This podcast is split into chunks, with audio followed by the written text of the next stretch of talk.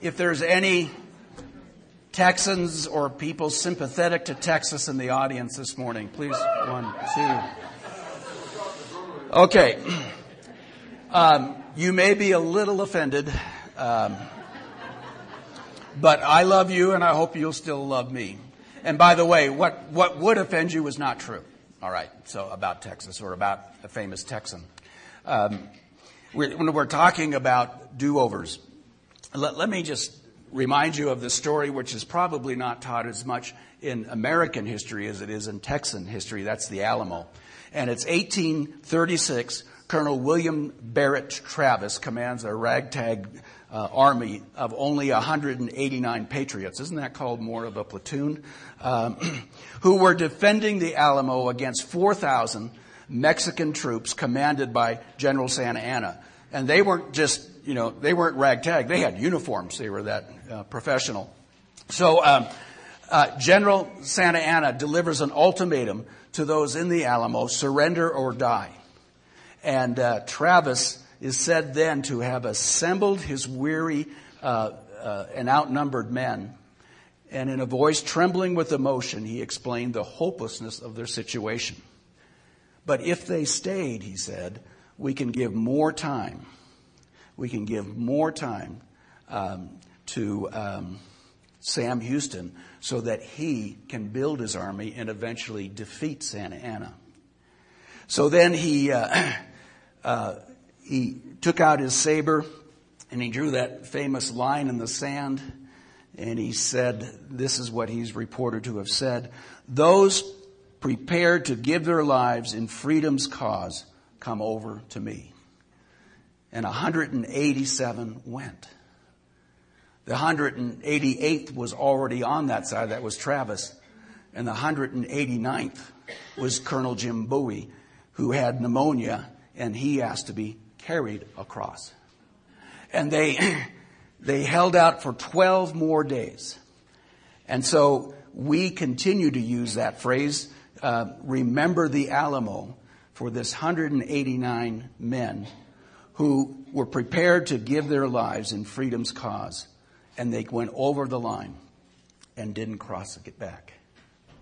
Now, let me throw out a more human expression. Supposing William, Colonel William Travis looked at the situation and said, Thank you, men. Uh, but I've just had them get my horse and I'm, please stay, stay as long as you want. But I'm going. My wife's due to have a baby soon.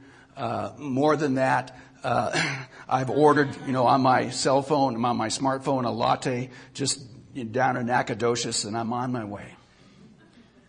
You see, we would call him more than a hypocrite. We would call him asking more of other people than he's asking for himself.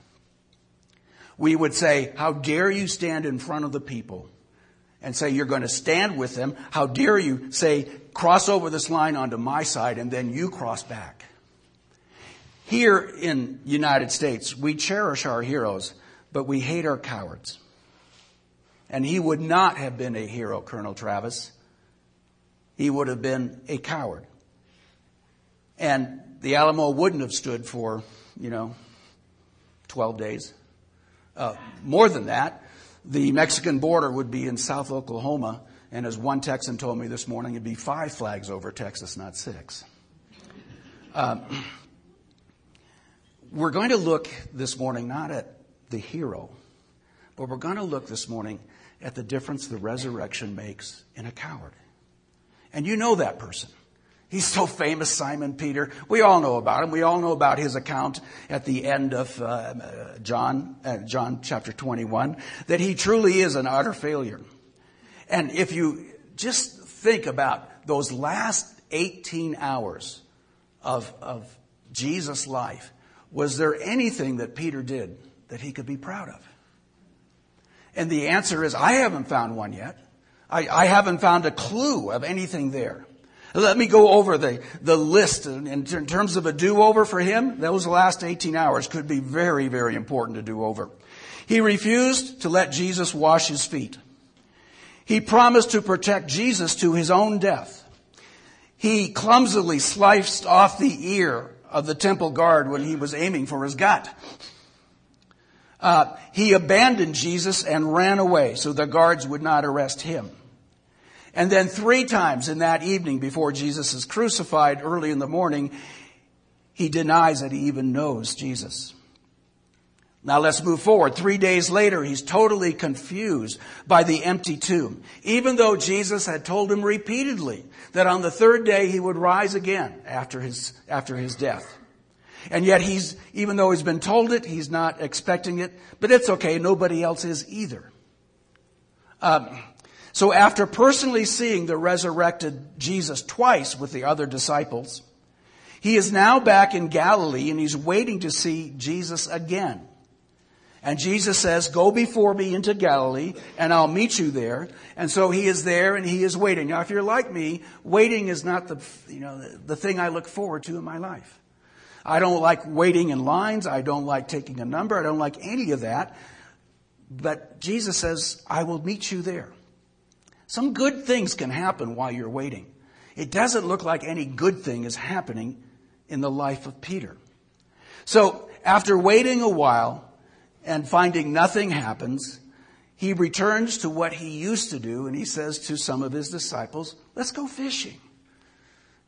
Actually, he says, I'm going fishing, and the others say, I'll go with you. So he returns to his boat. Now, uh, you would say that that's, uh, you know, it's something to do to fill in the time. Uh, this week I was reading uh, an account of a pastor who was groomed to take over a mega church in the Philadelphia area.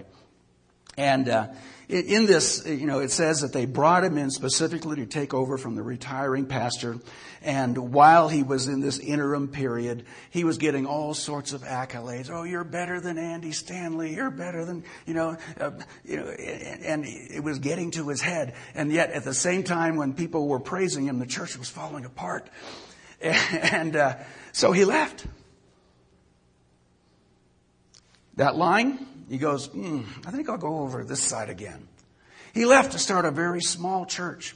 And as he left, he, he took all of these feelings with him. And, and he said, you know, the thing that I had never really experienced before, and, and that now just seems to drive my life, is fear of failing again. Now, for those, we have some therapists in this crowd, and so I'm going to give you the eight syllable word for fear of failure. Hold on. Okay, I got to get a deep breath. Ka, kora, ka kor, kakoraphobia. I'm going to try it again. Kakoraphophobia. Kakoraphophobia. It's the fear of failure. And so for a while, you know, he said, that's, that's it. I'm just going to put myself in a position where I, I, I can't fail. And, and so he decided to do that. And then he said, I also need some help. So he saw a professional counselor deals just with ministers. Why? Why are there counselors that just deal with ministers? Ask me after church. Okay. but we need them. We need them. And, and so, uh, after figuring out, he goes in one time, he says, you know what? It's not failure that I'm afraid of. It's the rejection that comes with failure. People don't look at me the same anymore. And then he goes a few more times and he goes, It's not failure. It's not the fear of failure. It's not the rejection of other people.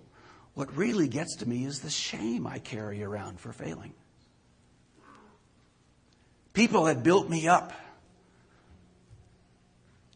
And I'm ashamed that I could not live up to their expectations. Now, if you've never failed, and I'm sure some of you never have, I want you to know that as your pastor, this pastor nailed it. He really got down to what people are most uh, uh, afraid of in their lives. And it's the hate being ashamed of yourself and your performance. So, what do you do when you hit the spot? For Peter, uh, you know, we have in our, in, in business uh, lingo, we have this thing called the Peter principle where you, you only rise to the level uh, where you are no longer effective and then you tend to stay there ineffective? I want to give you the Peter process. The Peter process is what Jesus took Peter through so that he could be restored once again to his ministry, even though he was ashamed at his performance. So there he is. He's back now in this place called Galilee at that sea. And, and John describes, he takes the whole last chapter to sort of describe this last uh, resurrection appearance to Peter personally. And it describes the process that he's going through. And those disciples are in Galilee, and now, uh, uh, as they're waiting, nothing happens. So Peter says, I can't wait any longer. And he goes back to his previous career, and he's a fisherman again. And I guess he's a bit rusty because he can't catch a thing. And I think God's in this, by the way. Not just the fish. I think God's in this. So he's frustrated at his old trade. He's a failure at his new trade.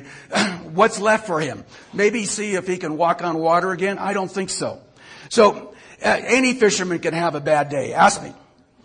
I've had, I've had many. I've had one this week, okay? But it's more than being rusty and having a bad night. Understand that fishing was the thing that he thought he could do best. But it's also fishing that Jesus had called him to leave so that he could be a fisher of men. So in this moment that occurs where Jesus comes to them on a lake, what is happening? What is happening to him is probably what should be happening to all of us when we feel like we're out of gas or we haven't performed well, especially as Christians. We're told to recall. You see, what had Jesus called him to in the first place? He had said in Mark 1:17, "Come follow me, and I will make you fishers of men." And so, you know, that is what he had called to, uh, been called to, and fishing is what he had left, and now he's finding himself back as if nothing ever happened. He has this idea of, okay, apostleship is out. But maybe I can go back to something that I thought I was pretty good at in the past. I, I, I, performed fairly well, and yeah, I let a few swear words out, but my character was pretty good. But as he's on this lake, you have to remember that many significant moments occurred on that lake with Jesus. If you go through the Gospels, you'll find that it was on uh, fishing on this same lake that uh, Jesus calls him. And he says, "Leave your career and now begin to fish for people." He, he calls him again and, and, he says, no, don't just leave your career, but, uh, you know, this is the place where I calmed the storm. And, and you were in that boat. This is the place where I, you saw me walking on water. I invited you to come out and join me. Uh, this is the place, do you remember, where we had talked about, you haven't caught anything all night? We did that before in Luke chapter 5. And, and, and I, I, told you, go out to deep water and, and just try one more time. And you reluctantly went there, Peter. And when you went there and you found out the fish were taking numbers to get into your net, uh, you were just so surprised. You looked at me and you realized there's deity that I'm in the presence of here. And you got down on your knees and you said, Lord, depart from me. Because I'm a sinful man. And in that first time of catching more fish than he deserved, Peter had it, I think, half right. Peter was right when he said, I'm a sinful man. And I hope that's not a hard thing for each of us to say. But Peter had it wrong if he thought Jesus was going anywhere. Jesus was staying. Jesus had crossed the line towards Peter, and he wasn't retreating. So Jesus says this again to these disciples on that, you know, in his resurrected form. He says, throw your net on the right side of the boat and, and, and you'll find some. And sure enough, they throw it on the other side, but I imagine it was reluctantly. The, the net is full. Uh, the, the fish seem to be having their GPS out looking for a net that morning. And, and then, um, uh, suddenly Peter is reminded, who else could do this? Oh, that significant moment we had before. It's Jesus. It's the Lord. Um, do you remember significant spiritual moments of your life? Now, let's talk about all the moments of your life. You probably remember births of your children or, or deaths in your family or graduations or, or other great honors. But you've also had significant moments where you've had to say, God's in this. God's in this. He has shown himself not intellectually, but he's shown himself experientially. And I cannot deny this. I remember the first selfish prayer I uttered as a five year old, and God said no. And I was disappointed for weeks. Why can't you match my socks to the same color? I'm on my way to school. I remember that stupid prayer. And God let me down. And I made him pay for years to come. I remember the first message that I listened to where I actually heard the gospel and responded to it. People had spoken it to me before, but I never really heard it. I wasn't in tune. I remember the first time I shared my testimony with my friend and, and, and I stammered through it and it was a terrible presentation. But he said, Jim, God's doing something in you and I see it.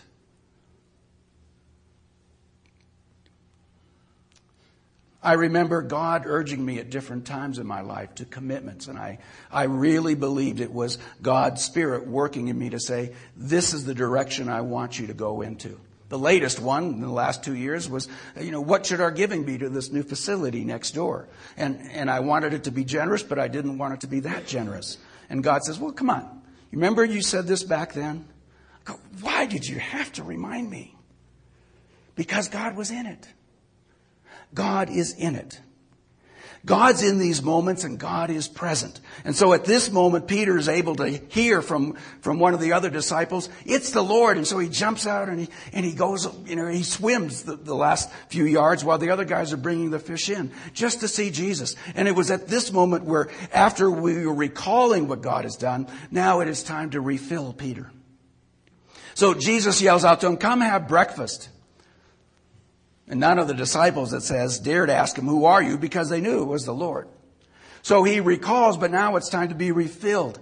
And, and let me ask this question. How many meals each week do you eat alone? Just by yourself. How many meals alone? Um, or another question, how many meals do you eat each week with people, but it, you could be alone? You know what I mean? Oh, okay, let's get this down. You know, let's let's hurry. We got you know a minute and thirty seconds, and I got to be on the road. Uh, someone's there, but there's no sort of conversation. In the Hebrew world, uh, inviting a person to eat with you is more than sharing your food. Um, understand that a common meal was not or a shared meal was not for satisfying hunger. It wasn't for nutritional sustenance. I don't think the uh, any Jew, ancient Jew, ever looked on the back of the label of the unleavened bread and saw the carbs and fats and and you know all those grams on it. And they didn't do that. They didn't say, "Oh, no protein, throw it away." It was food. A shared meal is a shared life. I'm going to say that again. A shared meal is a shared life. A meal was not just a time to put food down the pie hole. A meal was a time to share your life with someone, with someone else. And if you think of it, over the period of three years in which Jesus and his disciples, including uh, Simon Peter, were together, how many meals did they share together?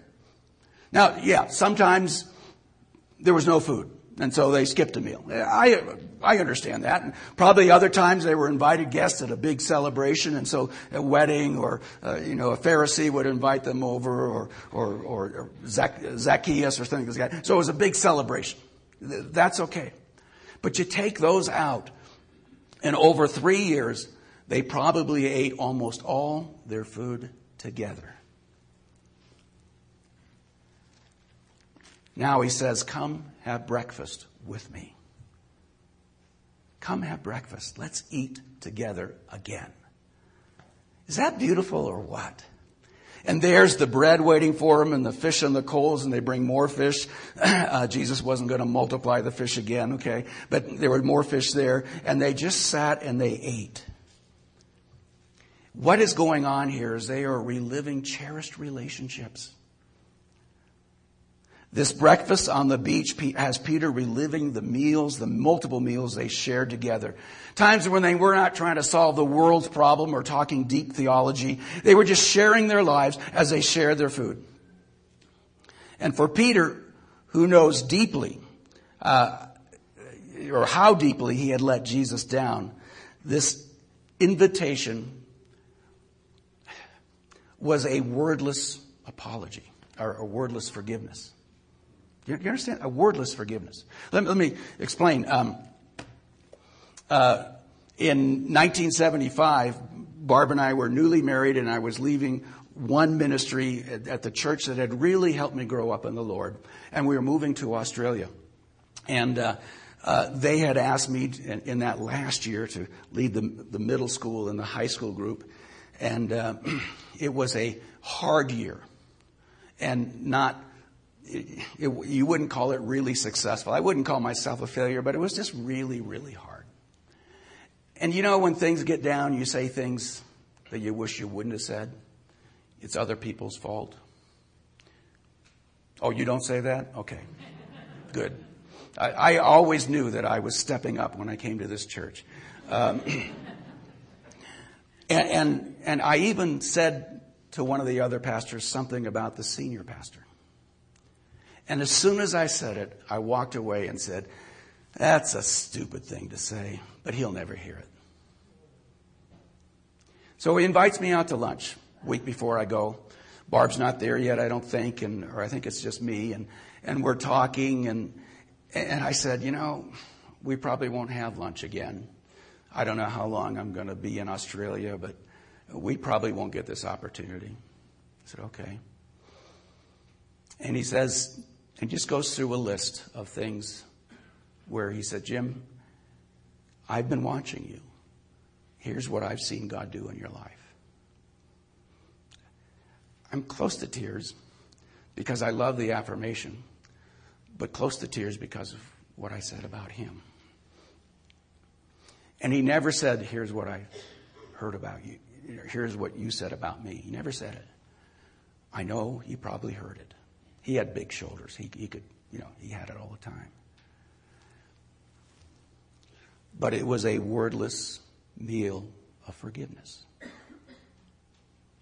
And so when Barb and I returned, we would look him up, he would look us up, and it was like those things were no longer an issue.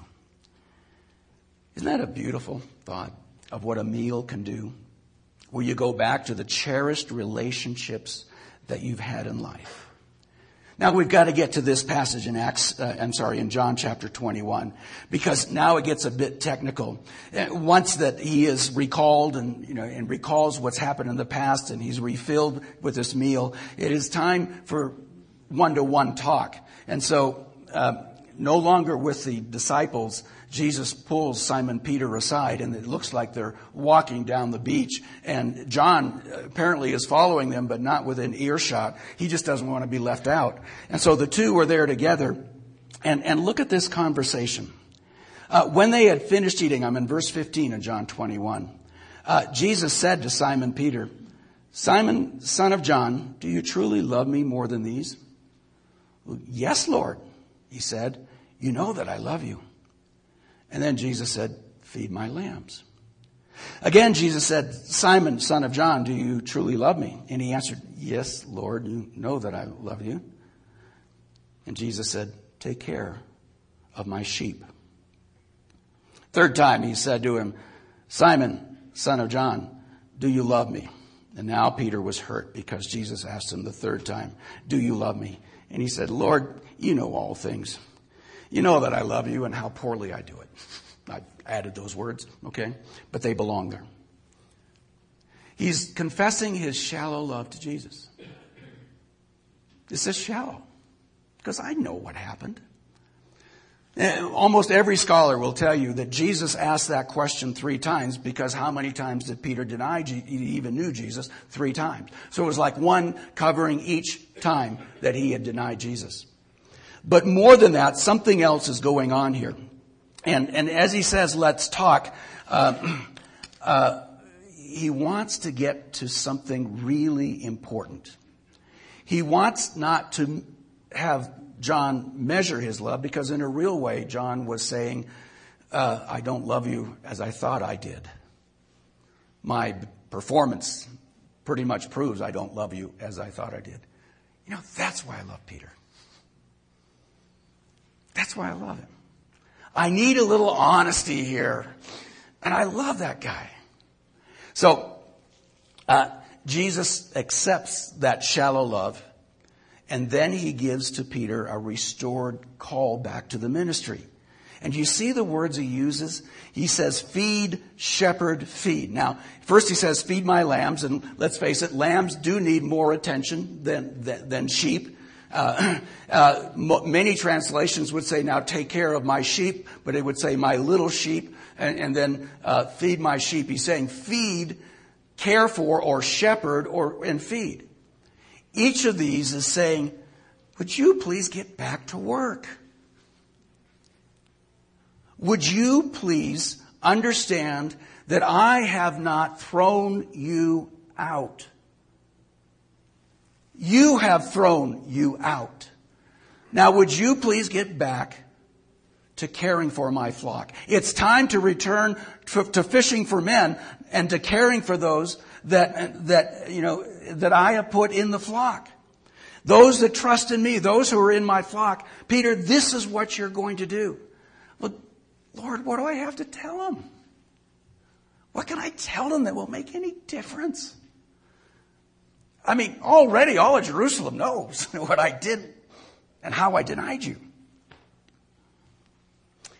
There are times when we have to look at someone and say, and I've done this twice in my lifetime, you know, I really like you, but this is not the job for you.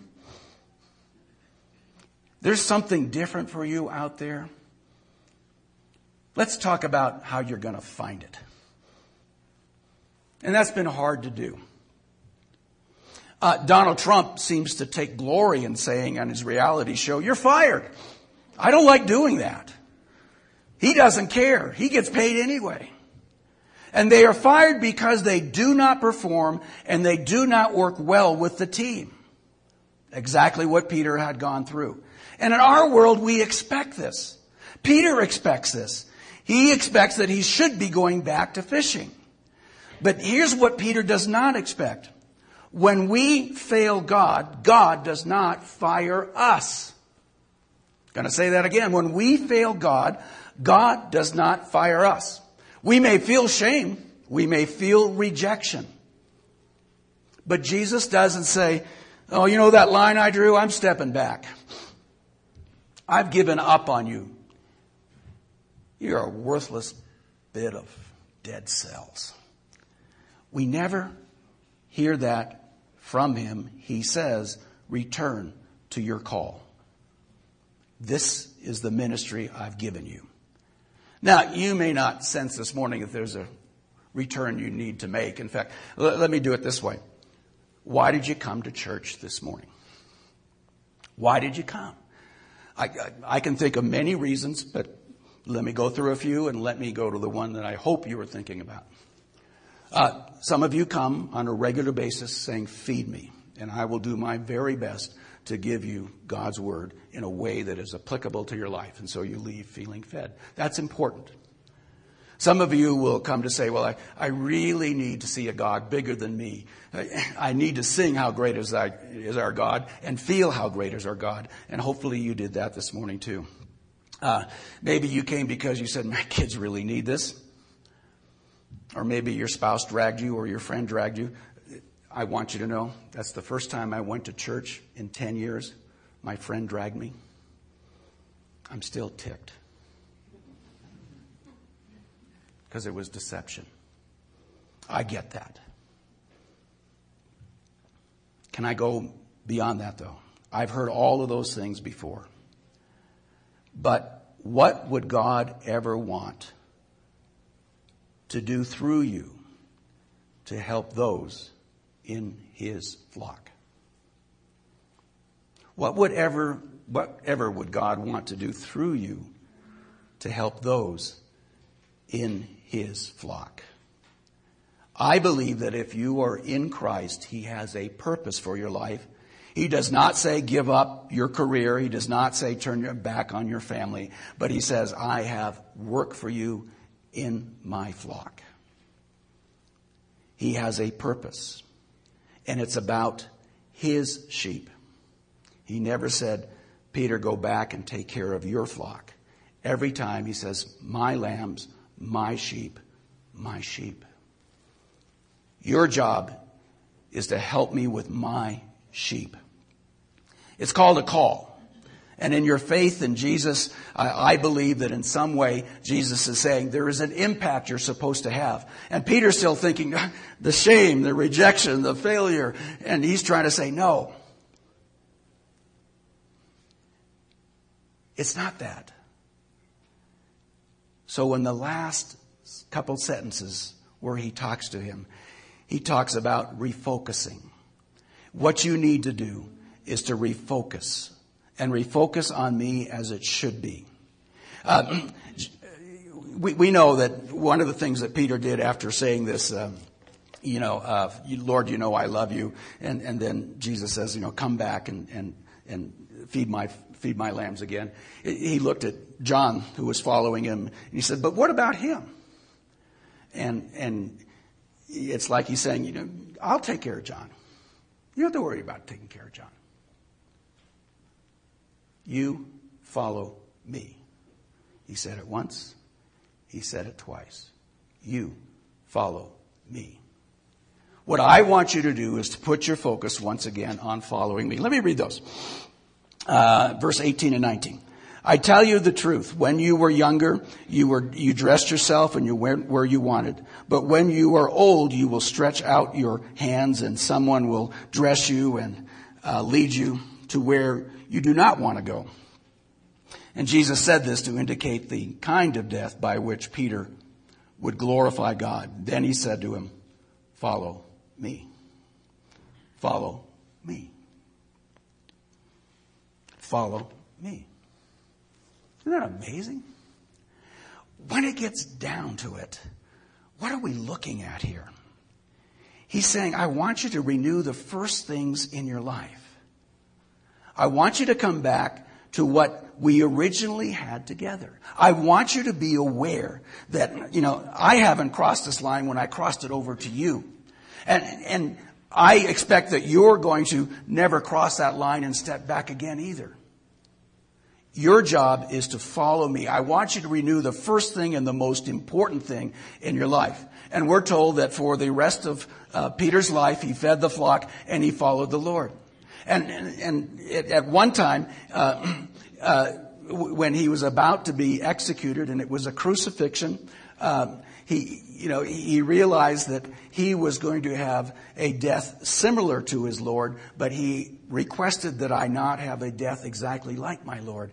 So tradition tells us he asked to be crucified upside down so no one would mistake him for Jesus. And he said, I'm not worthy to be crucified in the same way. Now, I've been told by people who have also not been to heaven, okay?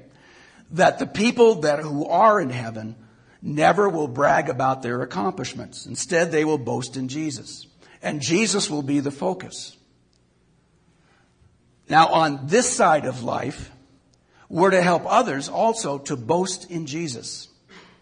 And is there a better way to help people boast in Jesus than to recall the things that you wish you could have a do over for? Can you think of a better way? And, and in other words, you might talk about the glory of God, but you got to leave yourself back in this. And, and if someone would go to Peter and say, you know, Peter, I, I made this commitment to God and I didn't follow through. I, I'm a terrible Christian. And Peter could look at them and say, tell me about it. I've failed more deeply than you. I've disappointed myself more thoroughly than you have disappointed yourself. Now just follow Jesus.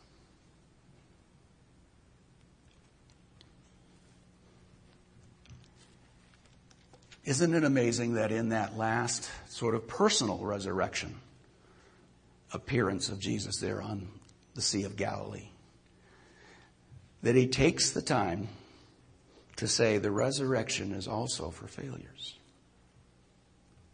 The heaven that I've promised to all who follow me is the same heaven, Peter, that you will have, even though you failed me.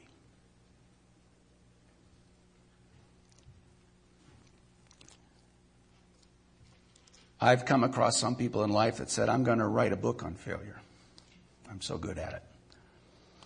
I could add a couple chapters probably of things that I wish I could do over again. But what it all gets down to is this resurrection appearance tells us that we can fail and we can follow again. Let's pray.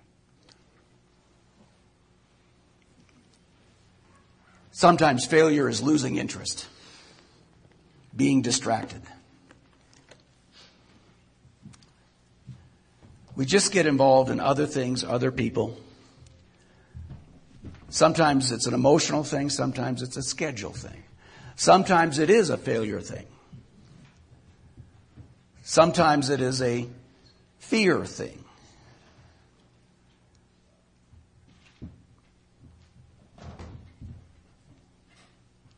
Think about if you were to do anything where you could say at the end of your life, it was worth it.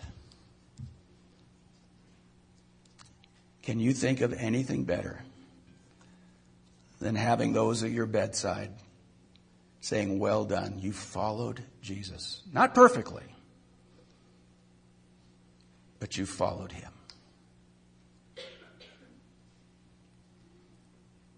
Follow him, recall those significant moments where you realized experientially God was there. Remember that it's a relationship, not a religion, where you're told to walk in fellowship with Jesus Christ. Understand that He has a purpose for you. You might have tried and felt like you didn't do well. Maybe you need to try again or find something else. But he's saying, I've got sheep, take part. And remember the first thing. And focus on the first thing. Follow me. Lord, how we love Peter. We don't want to be like him, but there's enough of us in him when we see how you treat him, we understand this is how you treat us. And you showed yourself this one last time to him, speaking to him one to one, so that he could overcome his shame and serve you once again.